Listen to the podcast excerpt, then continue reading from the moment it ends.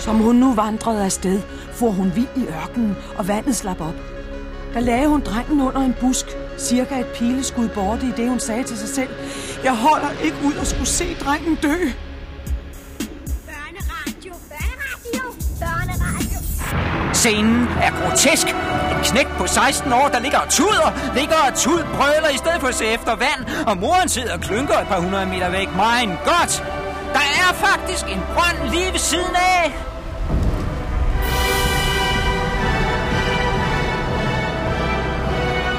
Jamen, så se det dog. Der er vand lige ved siden af.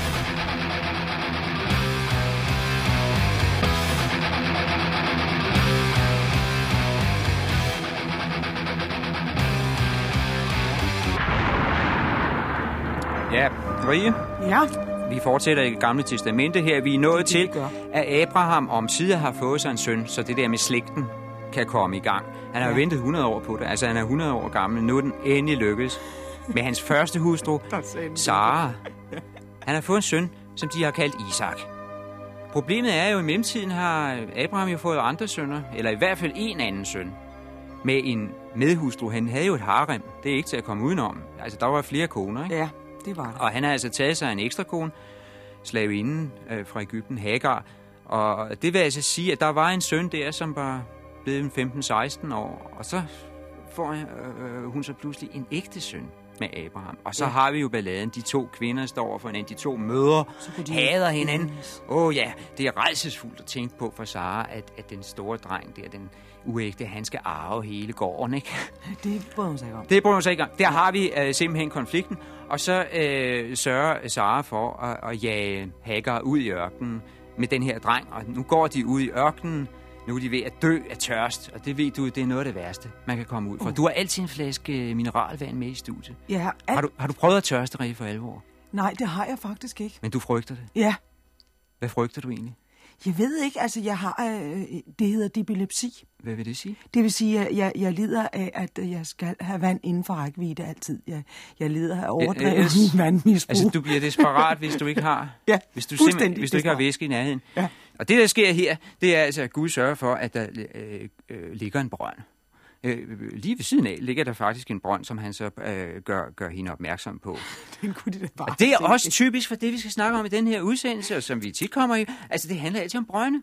Ja, Det handler om at, og netop at drikke. Du sidder med den der flaske vand, ikke? Ja. Det er helt afgørende for dig. Og på det samme måde, når man bor sådan et sted som for eksempel i Mellemøsten, så er vand simpelthen det vigtigste. Ja, det er klart. alt muligt. Nu, nu snakker de om at, at lukke Eufratfloden, og det er jo en katastrofe, hvis Tyrkiet gør det. Så pludselig ikke vand i floderne og sådan noget. Vand, brønde, floder, det er simpelthen det vigtigste. Heroppe, der er det måske mere ild, at have ild og varme og sådan noget.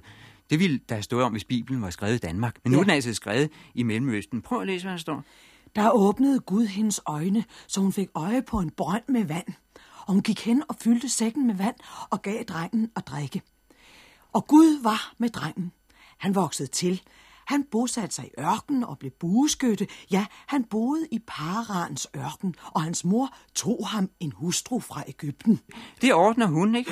Ja. Øh, Der står jo altså, at hans mor tog ham en hustru fra Ægypten. Altså det vil sige, moren tager smut ned til Ægypten og henter en pige til Så har den drengen. første den bedste pige, hun kan finde op. Og nu siger jeg, nu siger, nu, nu, siger du, i ørkenen. nu siger jeg drengen, at på det tidspunkt er han altså 40 år. Og Nå. der er det stadigvæk moren, det vil sige forældrene, der arrangerer ægteskabet. Det kommer også flere gange i dag. Men nu er vi færdige med ham her, Ismail, og med Hagar, vi hører ikke ret meget mere til dem end nogensinde mere. Vi forlader ligesom, det var et sidespor. Ja. Nu går vi tilbage til hovedsporet i historien. Vi går tilbage til vores ene hovedperson, Abraham.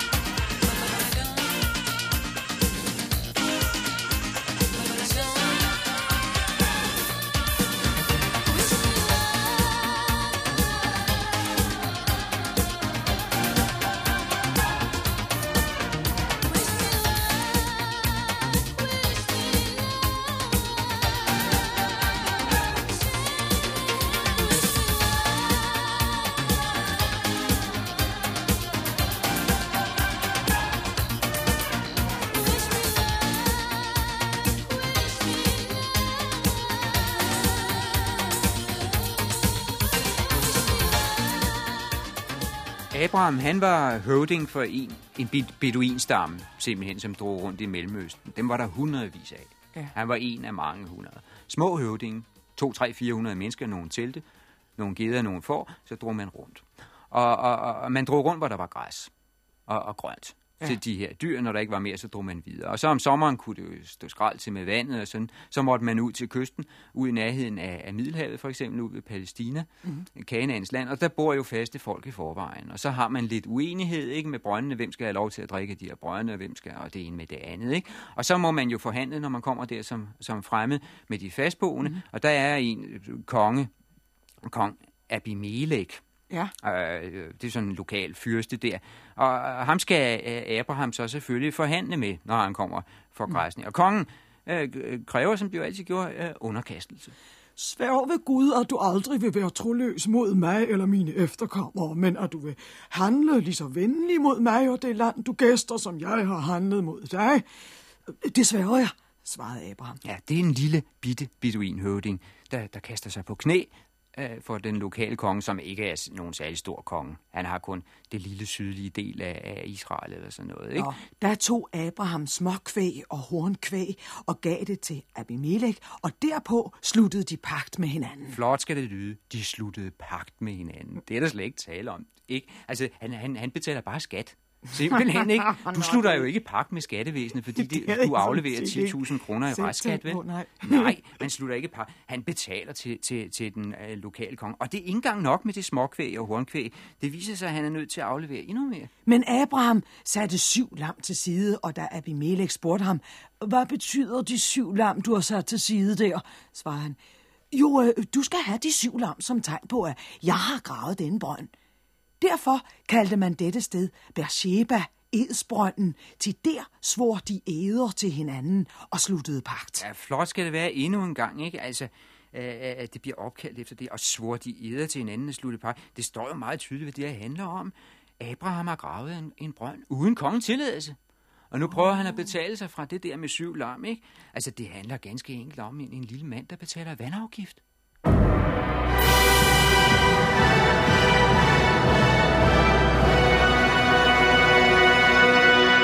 Ja, vand, det er en alvorlig sag.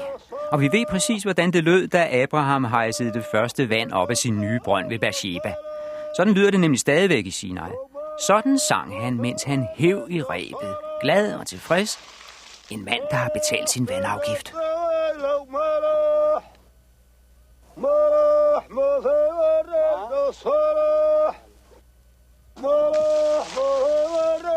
صلاح صلاح بن الطوال وملاح وملاح مهي ورد صلاح صلاح بن الطوال وملاح ملاح مهي ورد صلاح صلاح بن طويل وملاح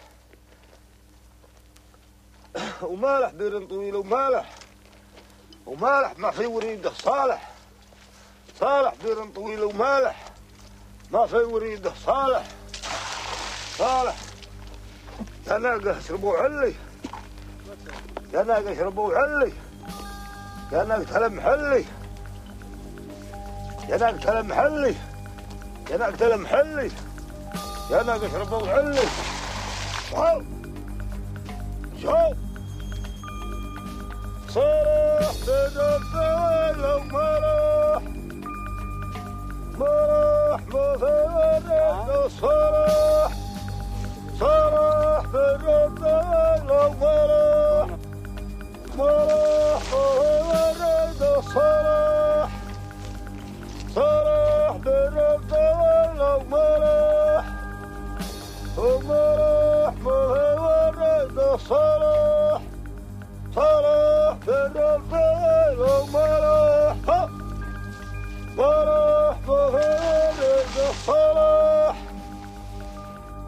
Så er vi nået til det sted her i det gamle testamente, hvor Gud får en øh, skrab idé. Han, han, han, han vil sætte Abraham på prøve, eller rettere sagt, altså han skal på op til eksamen i virkeligheden. Altså den helt store skrabe ildprøve.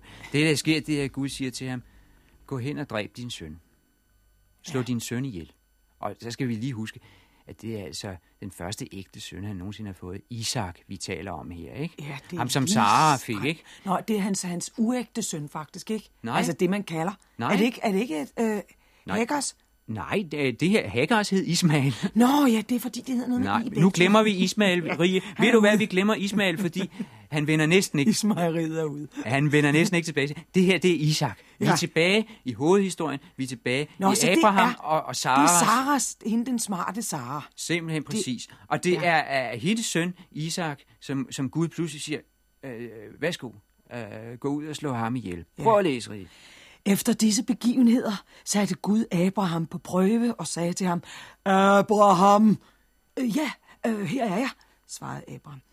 Der sagde Gud, tag din søn Isak, din eneste ham du elsker, og drag hen til Morias land, og jeg skal vise dig et bjerg, hvor du skal skænke ham til mig som brændoffer. Han skal slagte drengen og brænde ham på et bål. Det er til ære for Gud. groft nok. Læg mærke til, at der ikke er nogen begrundelse. Nej. Prøv, prøv at se, hvis du læser det en gang til. Kan du se, der står bare, at han skal gøre det. Bare tag ham og gør sådan. Altså, der står ikke, hvorfor han skal gøre det. Det er ikke for at straffe. Det er ikke, fordi Abraham har gjort noget slemt eller sådan. Det, er, han får bare ordre, du skal gøre sådan og sådan, ikke? Ja. Og det er, altså... Øh, altså, han vil simpelthen, Gud vil simpelthen prøve, hvor fanatisk han er, for at sige det, som det er. Ja. Han vil have fanatiske tilhængere, den Gud her. Ja. Det skal være sådan, at hvis han giver en eller anden mand besked om, for eksempel at begå selvmord, så skal han begå selvmord uden at stille spørgsmål. Eller myrde sin egen søn, så skal han gøre det uden at stille spørgsmål. Ikke? Ja. Det er det, vi kalder fanatisme. Det er det, han kræver af Abraham. Og Abraham, han gør det bare. Tidlig næste morgen sadlede Abraham sit æsel, kaldte på sin svende og på sin søn Isak. Efter at have kløvet offerbrændet, begav de sig så på vandring derhen, hvor Gud havde sagt ham. Ja, læg mærke til, at, det er egne, hvor man skal tage sit brænde med. Ja. Man skal have det med hjemmefra, Ja. fordi der, Der er jo, der er jo ikke noget. Altså, der det er jo sådan en stenørken, der er nogle enkelte små buske. Man skal huske at tage brænde med, hvis man skal lave bål på vejen. Simpelthen. Der får vi et lille nomadebillede. Husk at tage brænde med. Ja. Ikke? Altså, hvis man rejser med kameler. Det er en sjov sådan lille øh, sidedetalje i så Ja, ja. alvorlig en historie, ikke? Det gør, ja, det er det jo, for det drejer sig om, at denne her øh, dreng, han skal først øh, bindes, og så skal han regulært slagtes. Blodet skal hældes ud af ham, og så skal han brændes på bålet. Det er det, det går ud på. Men, men øh, det stusser han jo ikke over Abraham i og for sig, øh, fordi altså øh, menneskeoffringer, det var jo også noget, som man kendte øh, dengang. Det var sådan rimelig normalt. Også i nærheden. Fønikerne, der, der, der boede en, øh, lige ved siden af, de Ja. offrede jo deres små sønner babyoffringer øh, simpelthen øh, i stor stil, og vi har fra næsten samme tid også øh, fundet børn, der er blevet offret i Danmark. Altså fundet dem i gravene, man ovenikøbet spist lidt af dem, før man øh, blandt andet deres hjerne og sådan noget, jernmasse og sådan. Og vi har jo også fundet øh, moselig i Danmark, som helt tydeligt har været menneskeoffre. Så det var ikke unormalt, og det var heller ikke unormalt, at man, man offrede, øh, offrede børn. Så det, det tager han i og for sig som selvfølge. Han reagerer overhovedet ikke. Abraham fortsætter. Han har fået en ordre. Han fortsætter. Da Abraham så op den tredje dag, fik han øje på stedet, langt borte. Så sagde Abraham til svendene, øh, bliv her ved æslet, mens min dreng og jeg går derhen for at bede. Vi kommer tilbage bagefter. Abraham tog da brændet til brændoffringen og lagde det på skulderen af sin søn Isak. Selv bar han på ilden og offerkniven, og så gik de afsted sammen. Ja, han bar på ilden. Det skal Ja. han også, men det er ikke nok med brændet. Han skal Nej. også have i, uh, åben ild med, ikke? Hvordan er han nu har haft det. eller sådan ja, det kan Ja. være et lille fad med Ja. nogle gløder i, eller sådan, men altså fuldstændig ligesom i dag, hvor vi går rundt med lighter og tændstikker. Man skulle huske at have, have sin ild med dengang. Bare en lille praktisk ting, som Abraham selvfølgelig husker, for det her skal jo gå rigtigt til. Da sagde Isak til sin far Abraham, Far? Øh, ja, min søn, svarede Abraham. Her er ilden, og her er brændet, men hvor er det dyr, der skal offres? Abraham svarede, øh, Gud vil selv udvælge sig det dyr, der skal ofres, min søn. Og så gik de videre. Da de nåede frem til det sted, Gud havde sagt, byggede Abraham et alter og lagde brændet til rette ovenpå det. Så tog han sin søn Isak og bandt ham og lagde ham oven på brændet øverst på alteret. Og Abraham greb fat om offerkniven og førte hånden frem for at slagte sin søn. Ja, han står altså der med kniven hævet i hånden. Klar, ser det for sig. klar til lige at hugge ned. Så, så vidt går han, fordi han har fået en ordre. Han Ja. går så vidt, og han har altså, stadigvæk ikke fået nogen fornuftig forklaring på det. Altså, der er ikke, Han han, har ikke bare. fået nogen begrundelse. Han har fået en ordre, han udfører den, men så sker det det, at Der råbte Herrens engel til ham fra himlen. Abraham! Abraham! Ja, øh, her er jeg, svarede Abraham. Før ikke din kniv mod drengen, sagde englen. Gør ham ikke noget, til nu ved jeg, at du frygter Gud, og end ikke sparer din eneste søn for Guds skyld. Og der bliver han så, så reddet lige på målstregen og sli- slipper, altid. slipper for at, at slå ham i. Det er ren og skær tæveøvelse, det her, ikke? Altså, hvor skrab ja. er den mand der? Altså, man skulle tro, det var en jægersoldat, det handlede om det her, ikke? Det Men det det er altså en fanatisk tilhænger, som Gud gerne vil have. Nu vil han lige tjekke, om Abraham er fanatisk nok. Det, det handler om her, er altså frygt. Altså, at, at at øh, man skal ikke, det er ikke nok at tro på Gud, man skal også frygte denne Gud, Ja. som vi læser om i det gamle testamente. Denne Gud skal man frygte. Han er ikke sådan en godmodig en, der tilgiver alting og tænker på at frelse mennesker. Og sådan noget. Nej, nej. Han er en, en skrab gammel mand, som stiller skrabe krav.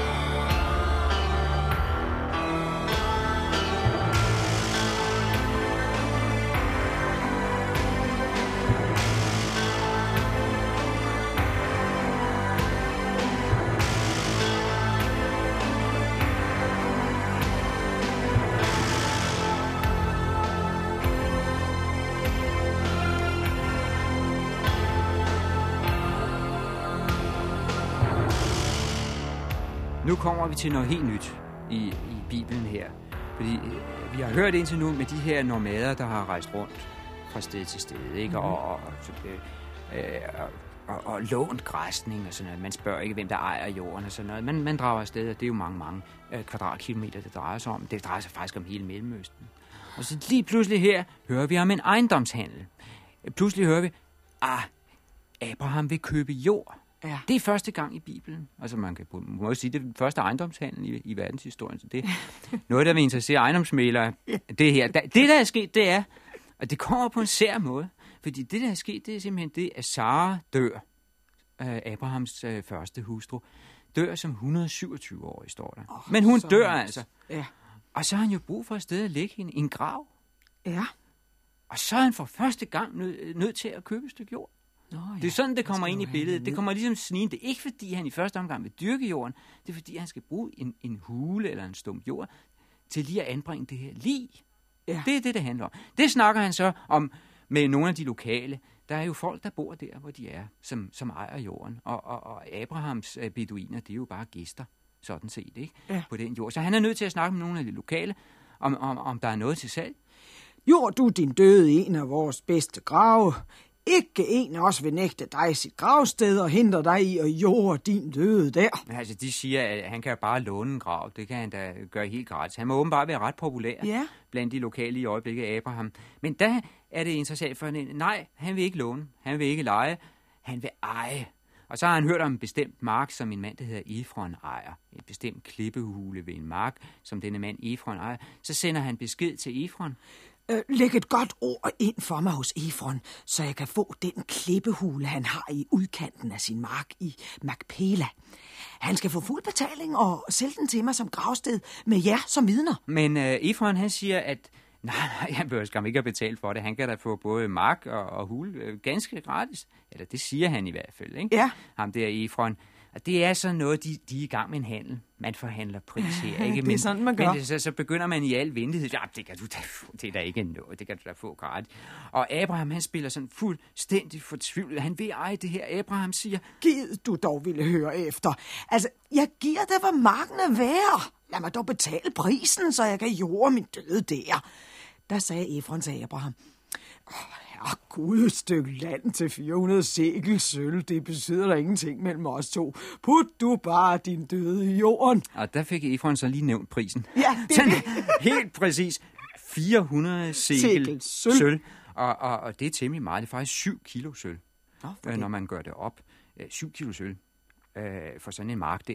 Det er alligevel meget. Ja, og, og, og et hul i jorden, eller en, en, en stilhule. Men det er sådan en, en måde, man kan sådan øh, stå du ved, og prutte om prisen og, og, er en og sjov smile til hinanden. måde, ikke? Nej, den er meget min, fordi begge, der er ingen, der taber ansigt. Vel? Altså, de, Nej. de står begge to og siger, nej, men du kan da godt få, og så videre, og så videre. Men så får han jo altså lige nævnt prisen, og så får Abraham jo travlt ved at få tegndrengen frem. Abraham forstod Efron og vejede sølvet op til den sum, han havde hørt, nemlig 400 sekel i gangbar mønt. På den måde gik hele Efrons mark til lige med klippehulen og alle træerne på marken over i Abrahams eje, mens alle i byen så på. Og det er altså den første ejendomshandel i verdenshistorien, hvis vi skal tage Bibelen som verdenshistorie. Ikke? Så det det er første gang, der er blevet øh, handlet jord. Og læg mærke til, det vil alle ejendomsmælere jo lægge mærke til, at der er vidner på. Det bliver der lagt vægt Ja. på, ikke? Mens alle godt, i ja. byen så på. Ja. Altså, at i dag hedder det vidderlighedsvidner, men det er jo det samme. Altså, man skal have nogen til at skrive under, når man køber et hus. Så skriver man under på en slutseddel. Men på den slutseddel skal der stå nogle vidner Ja, som garanterer for, at det nu er rigtigt, at det virkelig er sket, det her. Ja, det har vi allerede her. Her har vi en regulær ejendomshandel, og, og, men det, der i virkeligheden er tegn på, det er jøderne, som jo har været beduiner, at de langsomt er ved at slå sig ned. Nå, altså, de ja, ja, langsomt ja. begynder de at interessere sig for at, at, at få jord. Nu er, det, nu er det kamufleret som en grav her, ikke? Ja. I virkeligheden handler det jo om, at de er ved at blive bønder. Og det her, det er altså en mark med nogle oliventræer på, og så videre, og en hule, hvor man måske kan, kan, kan gemme noget, og sådan som stald, og sådan. Det er en regulær mark. De er ved at blive bønder, de her jøder. Det bliver skjult lidt i Bibelen i øjeblikket, fordi Ja. ja. de kan, altså man kan bedst lide de her nomader, men faktisk er man selv ved at blive sådan lidt, lidt for bofast. Ja. Og, og, og, og det, der sker, er altså, at Abraham er kommet til at købe en hel mark, selvom han kun havde brug for en grav.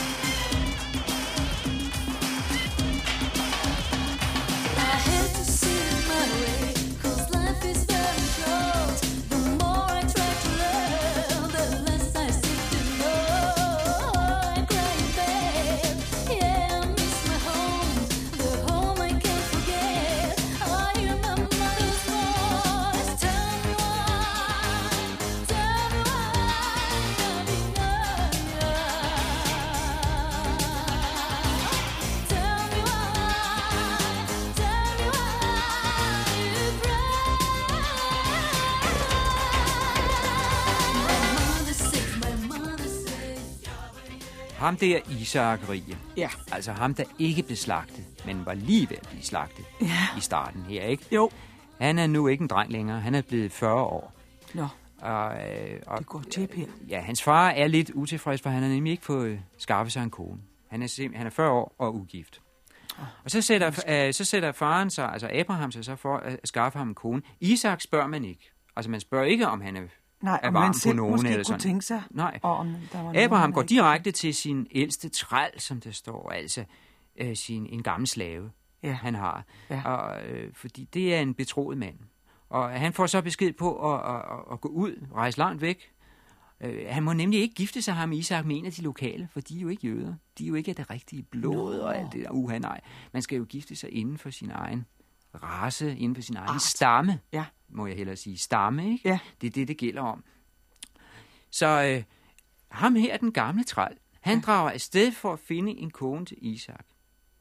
Isak bliver ikke spurgt. Han kommer ikke med, nej. Og trællen ved ikke engang, hvem det er, han er ude efter. Det er ikke en bestemt pige. Nej. Han skal bare drage afsted, du finder sgu nok en. Jeg altså... håber, han lige har spurgt ham, hvad hans smag er. det står der i hvert fald ikke noget om. Det står der ikke noget om. Uh, han uh, drager ud på den her lange rejse. Derpå tog trællen ti af sin herres kameler og alle hånde kostbare gaver og begav sig på vej til Nakos by i Aram Naharajim. Uden for byen lod han kamelerne knæle ved brønden. Det var ved aftenstide, den tid, da kvinderne går ud for at hente vand. Altså, han, han er, nu er han kommet til det her sted, og, og, og, og, og, og så leder han sådan set på må og få. Han ved, nu er det ved at være solnedgang, han ved, nu kommer pigerne ud af byen, hvor der, er- hvor der er blevet køligt. Ja. Så kommer de med de her store krukker på skuldrene ud for at hente vand. Og så håber han på, at, at der kommer en eller anden, ikke? som han så kan, kan, kan kaste sig over og måske øh, sikre som kone til Isak. Jeg vil tro, at det måske er den kønneste, han går efter. Eller sådan noget. Men det står Ja, der det i og for sig ikke. Altså, han, han, han siger til sig selv, altså, at øh, hvis hun nu er flink, og han beder om vand, og hun så er flink og giver ham noget vand, og hvis hun så oven i købet er så flink at give hans kameler, vi Ja. hørte jo, at han drog afsted med 10 kameler. 10 kameler, ja. ja. det er jo en temmelig stor karavane, faktisk. Ja. Ikke? Hvis hun så, hende, øh, det ukendte pigebarn, er så sød at begynde også at hælde vand op for de stakkels dyr, så er det den rigtige. Så har han truffet den rigtige, så det er jo det rene lotteri, det her. det kan man roligt sige. Bortset fra, at hun er jødinde, så er det altså det rene øh, lotteri. Så han øh, beder selvfølgelig til Gud, før de øh, piger kommer frem. Men knap var han færdig med at bede. Se, der kom Rebekka gående. En datter af Betuel, med krukken på skulderen. En såre smuk kvinde og jomfru, til hun havde endnu ikke kendt nogen mand. Hun steg ned til kilden, fyldte sin krukke og steg op igen. Da ilede trællen hen til hende og sagde, øh, giv mig lidt vand og drikke af din krukke. Det her er jo et spændende øjeblik. Ja, er det det den rigtige pige? Gør hun nu det rigtige her? og, men det gør hun. Ja, Gud er lovet, kan man sige. Så, øh, hun hun øh, giver ham vand, og, så steger hun frem og tilbage øh, og hælder vand op fra brønden og op i truet, så kamelerne kan drikke. Hun Nå. er altså god mod dyr. Ja, den, det- er, den er simpelthen hjemme. Ja, det er den rigtige, det, det, rigtige efter. pigebarn. Og den gamle øh, træl, han øh, spørger hende jo ikke om noget. Øh, han, han iler bare øh, ind i byen til hendes forældre og begynder at forhandle hun aner ikke, hvad der foregår. og, og, og giver dem en masse gaver, og de går så ind, de synes jo, det er en fin idé. Ja, øh, de kan godt få, øh, han kan godt få den der datter og tage hende øh, med hjem til Isak. Det går altså i orden med Ja. de der ægteskabsforhandlinger, simpelthen. Ja, Øh, den eneste, der ikke er blevet spurgt indtil nu, det er jo pigen. ja hun er slet ikke blevet oplyst om, at der Nej. er et, et bryllup i opsejling. Øh, Trællen har jo meget travlt med at komme hjem med hende. Familien ville gerne lige vente et par dage, ikke, så hun mm. kunne nå at sådan, ligesom sige farvel til sine venner. Og sådan. Nej, men ham der, den gamle træl eller slave, han vil afsted med det samme. Og så er det altså, de får den idé at spørge pigen selv. Lad os kalde på pigen og spørge hende selv. Og øh, de kaldte på Rebekka og spurgte hende, vil du drage med denne mand? Hun svarede, ja, jeg vil. Ja, hun er meget medgørlig. Det skal jeg love for. Der er ikke noget knas med Hun, hun hende. kender ikke øh, den her gamle træl. Ham har hun aldrig set før. Nej. Isak bor langt pokker i Vold. Ham har hun heller aldrig set før eller hørt om. 40 fed og færdig. Simpelthen. Ja. ja, 40 fed og færdig. Ja. Det er jo ikke sikkert, hun har fået det at vide. Nej. Men hun, hun, altså hun går ind på det, og det er jo det normale, og det har det jo altid været i menneskehedens historie i virkeligheden. Ja. Det er jo kun de sidste 100 år, at sådan, vi begyndte at sådan vælge hinanden ud med at blive forelskede og alt det der. Det gjorde man ikke før i tiden, det har man aldrig gjort før. Det var noget, ægteskab, det var noget forældrene arrangerede. Øh, det var praktisk, ikke? at man arrangerede, hvor der nu var flest penge, hvilken, hvilken slægt det nu kunne betale sig at, at, gifte sig ind i, og det ene med det andet. Sådan har det altid været, mm. øh, og der, man kan diskutere det frem og tilbage. Er det, er det, er det bedre, at man møder en eller anden kæreste tilfældigt på et værtshus, end at ens forældre finder en eller anden til en? Ikke? Altså, er det, er det egentlig så forskelligt, når det kommer til stykket? Du foretrækker værtshuset. Her, der foregår det i hvert fald på den måde, at forældrene forhandler sagen, og så øh, har pigen øh, kun én ting at gøre. Så brød Rebecca op. Hun satte sig på kamelen og fulgte med trællen.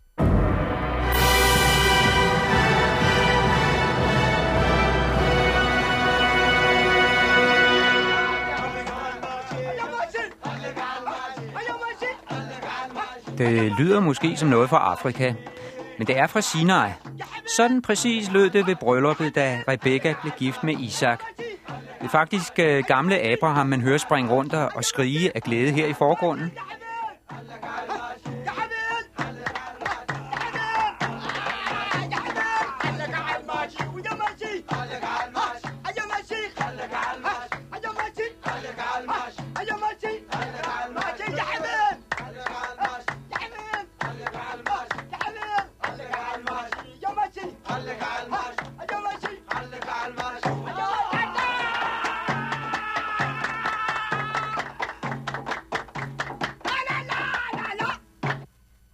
Rie, det er en uendelig historie, den her. Ja.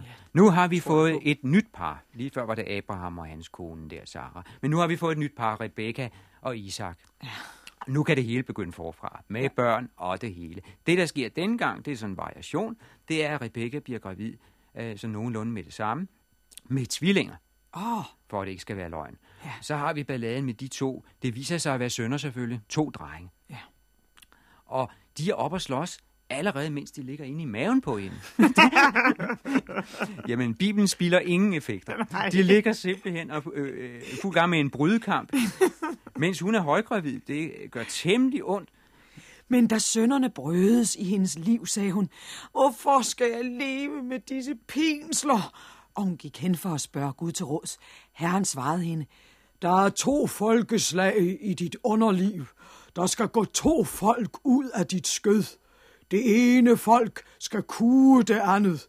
Den ældste skal underkastes den yngste. Jeg tror pokker, det går ondt, når der er sådan hele to folk. To folkeslag ja. inde i en Men det er altså to stamfædre, ikke? Der ja. ligger og slår sig ind i en. Det han mener. Men det er det, altså, at, at uh, hun uh, vil gerne have lidt trøst, fordi det gør ondt. Det interesserer overhovedet ikke Gud. Uh, for han siger til at det er slægten, det kommer ind på. Du skal være klar over, at du er i gang med at føde to nye slægter. Det skal, det skal så dæmpe smerten. det gør det måske også, fordi hun har jo sikkert også været optaget af det med slægten. Ja. Hende Rebecca. Det. Hun ja. har nok tænkt, at det er flot det her. Nu skal jeg føde to øh, nye slægter. Og flot ser det jo altså også ud, da så selve fødslen kommer i gang. Den første kom frem, rødlig og lodden som en skinkappe over det hele. Ham kaldte de Esau. Derefter kom hans bror frem med hånden om Esaus hæl, de kaldte ham Jakob. Ja, prøv at sige, de er to nyfødte babyer, altså. Først ja. den første kommer ud af moders liv. Det er ikke en rød klump med hår over det hele. Ja. Lodden står der, som en skinkap. Han har hår over det hele, han er, han er allerede rød, ikke? som om han har været ude i solen hele dagen. Det er Esau, og så kommer hans lillebror et, et minut efter dukkende frem. Det er ikke han holder om sin storebrors hæl. ja, Fantastisk. Det ja, og, og vi har billedet med det samme, ikke? Storebror og lillebror, Esau og Jakob. Altså, det er de sådan to typer. Den ene, det er sådan en vild en med hår over det hele, og sådan en rigtig he ikke? Ja. Og den anden, det er sådan en lille en, der, ja, en lille en, der holder i, i storebrors hæl, ikke? Det er sådan set et billede, og det viser sig også, da de vokser til. Drengene voksede til, og Esau blev en dygtig jæger, der færdedes i ødemarken, men Jakob blev en fredsommelig mand, en mand, som boede i telt. Isak holdt mest af Esau, til han spiste gerne vildt. Ja, det er altså Isak. Far, der, der, no, ja, det er far, far kan bedst lide Far, man kan godt lide dyresteg. og den skaffer Esau, for han er sådan en stor jæger. Røde Esau, med hår over det hele han går ud og skyder, ikke? Ja. Han går ud og skyder vildt i ødemarken, mens derimod Jakob, han bliver en lille fredsommelig mand. Ikke? Ja. Og, og så, altså, farmand, han kan bedst lide den vilde kærle der, ikke? Ja. Men uh, moren, hun kan til gengæld bedre lide uh, lillebroren. Men Rebekka holdt mest af Jakob. Jakob havde engang lavet mad, da Esau kommer dødtræt hjem fra marken og siger, Giv mig noget af det røde. Ja, det røde der. Jeg er ved at dø af sult. Altså han peger ned på tallerkenen eller skålen, eller hvad det er, og siger, jeg vil have noget af det røde. Det er ikke tomatketchup, for det kommer først et par tusind år efter fra. Det jeg Columbus- ikke regnet Nej, det har du ikke regnet med. Det Nej. kunne det. Nej, men det er det altså ikke. Det er over i Sydamerika stadigvæk, og ikke, ikke opdaget i Palæstina. Men øh, sandsynligvis sådan en slags røde bønner, man ved det ikke rigtigt. Ja, men det det, det er jeg nok sådan nogle, nogle røde bønner. Men det, der sker altså, at, at storebror kommer ind der, han har været ude at jage, og er enormt sulten, og så ser han, at lillebror er, i gang med at lave mad. Det vil han have noget af. Men Jakob, øh, han er snu, for han vil have noget for det. Du må først sælge mig din første fødselsret. Altså, det er jo det, at Esau var den, der kom først ud. Ja. Det var den røde bolle der. Han kom ud en minut før den anden, eller hvor, hvor lang tid der nu gik, ikke? Nå, så, Så- er han den ældste jo. Ja, det han er jo storebror, ja, selvom ja. der kun er måske et minut imellem. Ja, det er rigtigt. så er det, Esau var den første fødte, og det var enormt vigtigt. Det var, det var den første fødte, der arver. Ja. Derfor alting galt om at arve. Hvem Ja. skal føre slægten videre? Det skal den første fødte, den ældste søn. Esau har altså det, der i Bibelen hedder første fødselsretten, og det betyder simpelthen det der. Han skal være familiens overhoved næste gang, ikke? Ja. Og det er den ret, ikke? Ja. Det, at han kom først ud. Det er det, han, han er lige ved at sælge her. Jeg er lige ved at omkomme af sult, så hvad pokker betyder en første fødselsret? Men Jakob sagde, du skal svære på det. Da svor Esau på det og solgte sin første fødselsret til Jakob. Han sælger altså sin første Ja. fødselsret. Der er ingen tvivl. Han er sælger, godt. han sælger simpelthen sin første fødselsret. Og, og, og det er Ej, altså... Han er sulten. Ja. Nej, altså, og, og også fordi, at, at, at, at lillebror udnytter det, den sult, ikke? Ja, det er er jo det, der sker. Og der har vi historien igen. Det er ligesom Kain og Abel, som vi, vi læste om allerførst i Bibelen. Det samme historie en gang til. Der er nogle vældige kraftkale, nogle farlige fyre, der er gode til at skyde vildt og så videre og så videre. Uh, herlige fyre, der kommer helt rødlige og hårde ud af moders liv allerede, ikke? Men de lider nederlag. De taber i sidste ende, fordi det er de små duksedrenge, der vinder.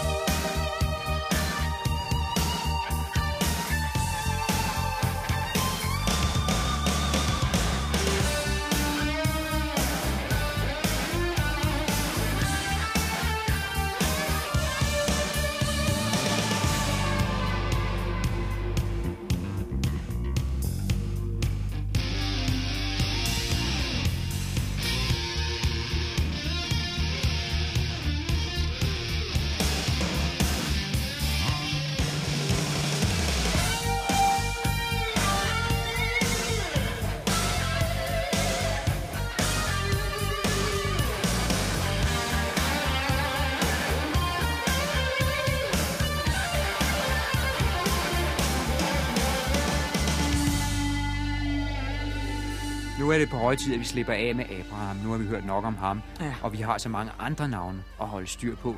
Og så sker der øh, heldigvis det, at han dør, som de fleste jo gør.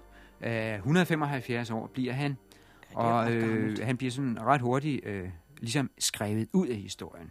Øh, der står De år Abraham levede udgjorde 175, så udåndede han. Og Abraham døde i en god alderdom, gammel og midt af dage, og samledes til sin slægt. Samledes til sin slægt, han gik op i himlen til sine forfædre. Til de andre, Til ja. sine forfædre, ikke? Mm. Så har vi øh, ligesom sluppet af med Abraham. Ikke fordi han var nogen ubehagelig bekendtskab, det var han ikke, men det er bare ikke til at holde styr på alle de navne. Nej, Nu har vi altså også fået Isak og. Rebekka og to sønner, men jeg kan heller ikke, hvis jeg ikke havde skrevet det ned i mine noter. Ja. Det, der sker, er altså, at, at Abraham er død. Abraham har jo fået et løfte af Gud, Ja, det om at, at han skal have den her store slægt, og de skal engang have Israel til eje. En gang skal de have hele det der land.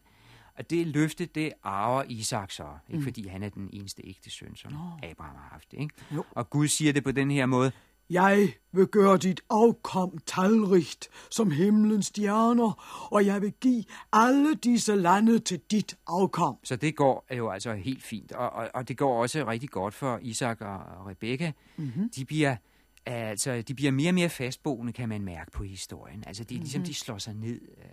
De begynder ikke at bygge huse endnu, der, fordi der står hele tiden noget om telte, ikke? Nå, Men nu kan man se, at de åbenbart kamperer altså længe nok til, at, at man både kan så og høste. Altså nu, nu er det ikke sådan en gang om ugen, de flytter teltet. Nu er det måske en gang hver halve år, de flytter teltet. Ikke? De begynder at snakke om jord, og, og i det næste, der kommer, der hører vi for første gang om, at der bliver sået noget. Ja. Altså, hidtil har vi slet ikke hørt om det. For første gang hører vi om, her er der en, der putter noget i jorden, og så kommer det op, altså sår noget korn, og så kommer det op. Det begynder, jøderne begynder at ligne deciderede bønder simpelthen. Isak såede og fik 100 folk samme år. Og Herren velsignede ham, så han blev en mægtig mand, og stadig gik frem, indtil han blev så mægtig, og han havde småkvæg og hornkvæg og trælle i mængde. Ja, det går altså simpelthen meget fint Ja. øh, for Isak. Og så har de jo altså også fået nogle nye ærgelser. Den her søn Isau, ham den røde, ham mm. den vilde, ham jægeren der. Ja.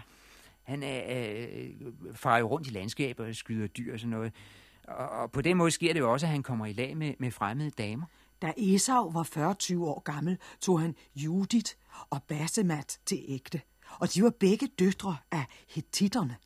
Og det var en hjertesorg for Isak og Rebekka. Ja, ja. Øh, Øh, at hvorfor for dem begge to for det gamle ægtepar der. Nå, ja, fordi, fordi fordi de- de- hetitterne, det er de lokale. Hetitterne, de ja, de er jo ikke jøder. Nej. Nej, det er de lokale folk, mm. som de engang skal stjæle Israel fra. Åh, Uh, og det er ikke så heldigt, at, at deres søn uh, gifter sig med, med, med, med, med sådan en der. Og så er det jo ovenkøbet to. Det tager de sig nu i øvrigt ikke meget af. Nej, at det, er det- to, det nævner vi fordi, nej, de har jo alle sammen flere koner her i Bibelen. Det var helt normalt. Altså, så det er ikke det, det handler om. Det handler om, at, at begge to ikke er jøder. Oh. Altså, det er det der, der sidder de der, der hjemme i bondegården, hvor jeg lige vil sige, det er altså stadigvæk et telt, der sidder de to gamle der. Ah. Ja. Og, og, det og er altså- Smøfter, han har svigtet slægten. Det er, det er sådan rigtig bundsk snærperi. Og Og han har han har giftet sig dem. under sin stand. Ja, han har selv fundet dem for en gang skyld. Ja. det er det.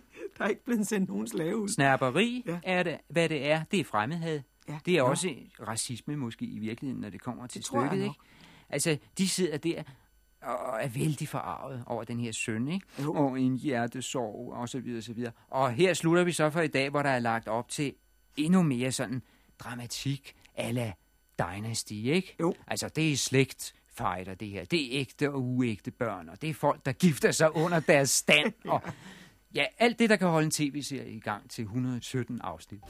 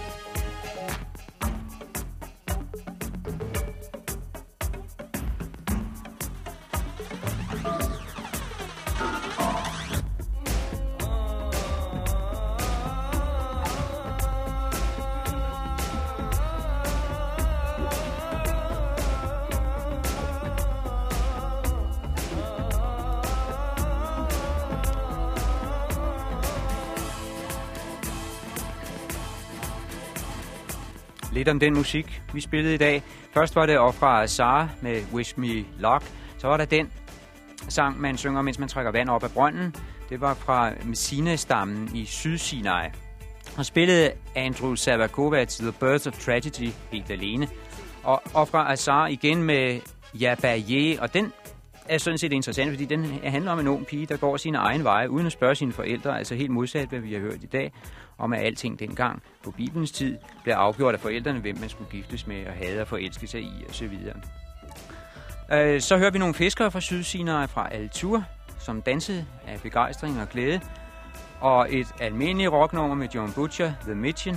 Og her til sidst er det Seven Souls med et nummer, der hedder Ineffect, så man kan høre vestlige rytmer, men med mellemøstlige og asiatiske instrumenter og sang. Der er instrumenter som baklama og sitar og tyrkisk sas med. Men så er vi ellers klar til det helt store spring. Vi skal hoppe en hel uge frem, hænge og dingle vægtløst i en isnende tom uge, før vi så om sider er tilbage, og historien fortsætter med et af de mest svinske svindelnumre, verden har set. Om en uge kommer vi ned på fødderne igen på denne tid, på denne kanal.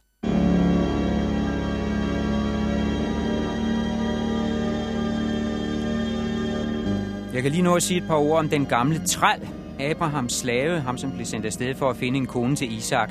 Det var en meget delikat opgave. Det var jo Abrahams kronprins, der skulle have sig en hustru. Det var det vigtigste i livet, at slægten blev ført videre på en ordentlig måde. Og den opgave giver han til en slave. Hvorfor sendte han ikke en onkel afsted, eller bad en tante holde udkig efter et passende parti? Fordi ens familie altid vil være under mistanke for at mele sin egen kage. Altså få en eller anden elendig kusine, fin gift eller sådan noget. Men slaven, han havde ingen familie. Han havde intet hjem. Han havde ingen slægter at tage hensyn til. Han havde kun sin herre og ejer. Han skyldte Abraham alt. Derfor var slaverne de eneste, man kunne stole på. Og derfor ser vi også, at slaverne ikke altid var trælle, sådan som vi forestiller os med pisker og ryggen osv. Slaver var tit betroede medarbejdere, de blev dygtige embedsmænd, de blev generaler, de blev ministre, og de tjente store penge. Der var ligefrem en enkelt slave, der endte som kejser over det romerske rige. Når sandheden skal frem, var det slaverne, der fik det hele til at fungere dengang. Også her i Bibelen. Men det får de selvfølgelig ingen tak for.